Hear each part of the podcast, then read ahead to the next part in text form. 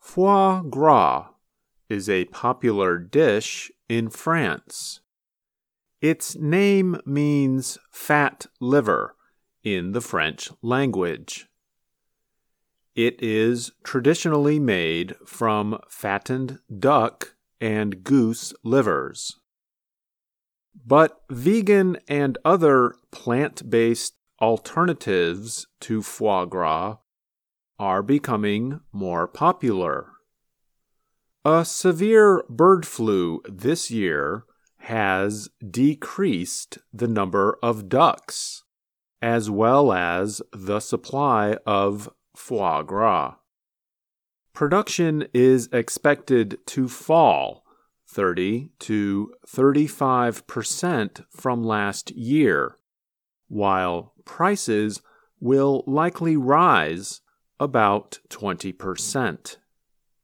French chef Fabien Bourgel runs the 42 Degré vegan restaurant in Paris.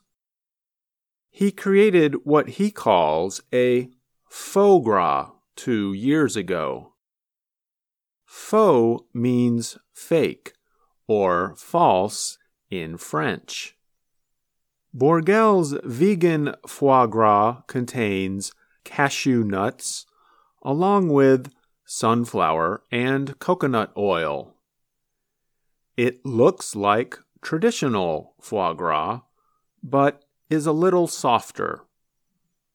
Bourgel says the decrease in supply of traditional foie gras could make more people want to try such alternatives.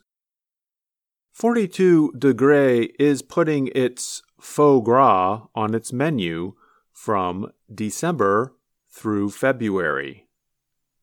Foie gras was officially classified as part of the cultural and gastronomic heritage of France.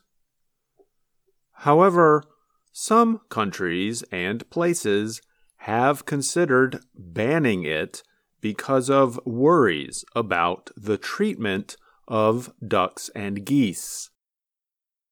Animal rights activists are against foie gras because the ducks and geese must be force fed in order to enlarge their livers. You have people that have never tasted foie gras and will never taste it, and they want something festive for the year end parties. Others want to change the way they eat and are heading towards alternatives, Bourgel said. However, not everyone in France is ready for those alternatives.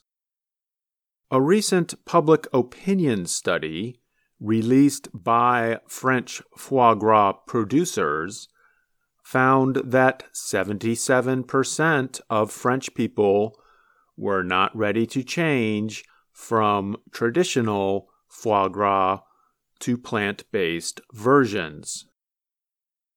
I'm Andrew Smith.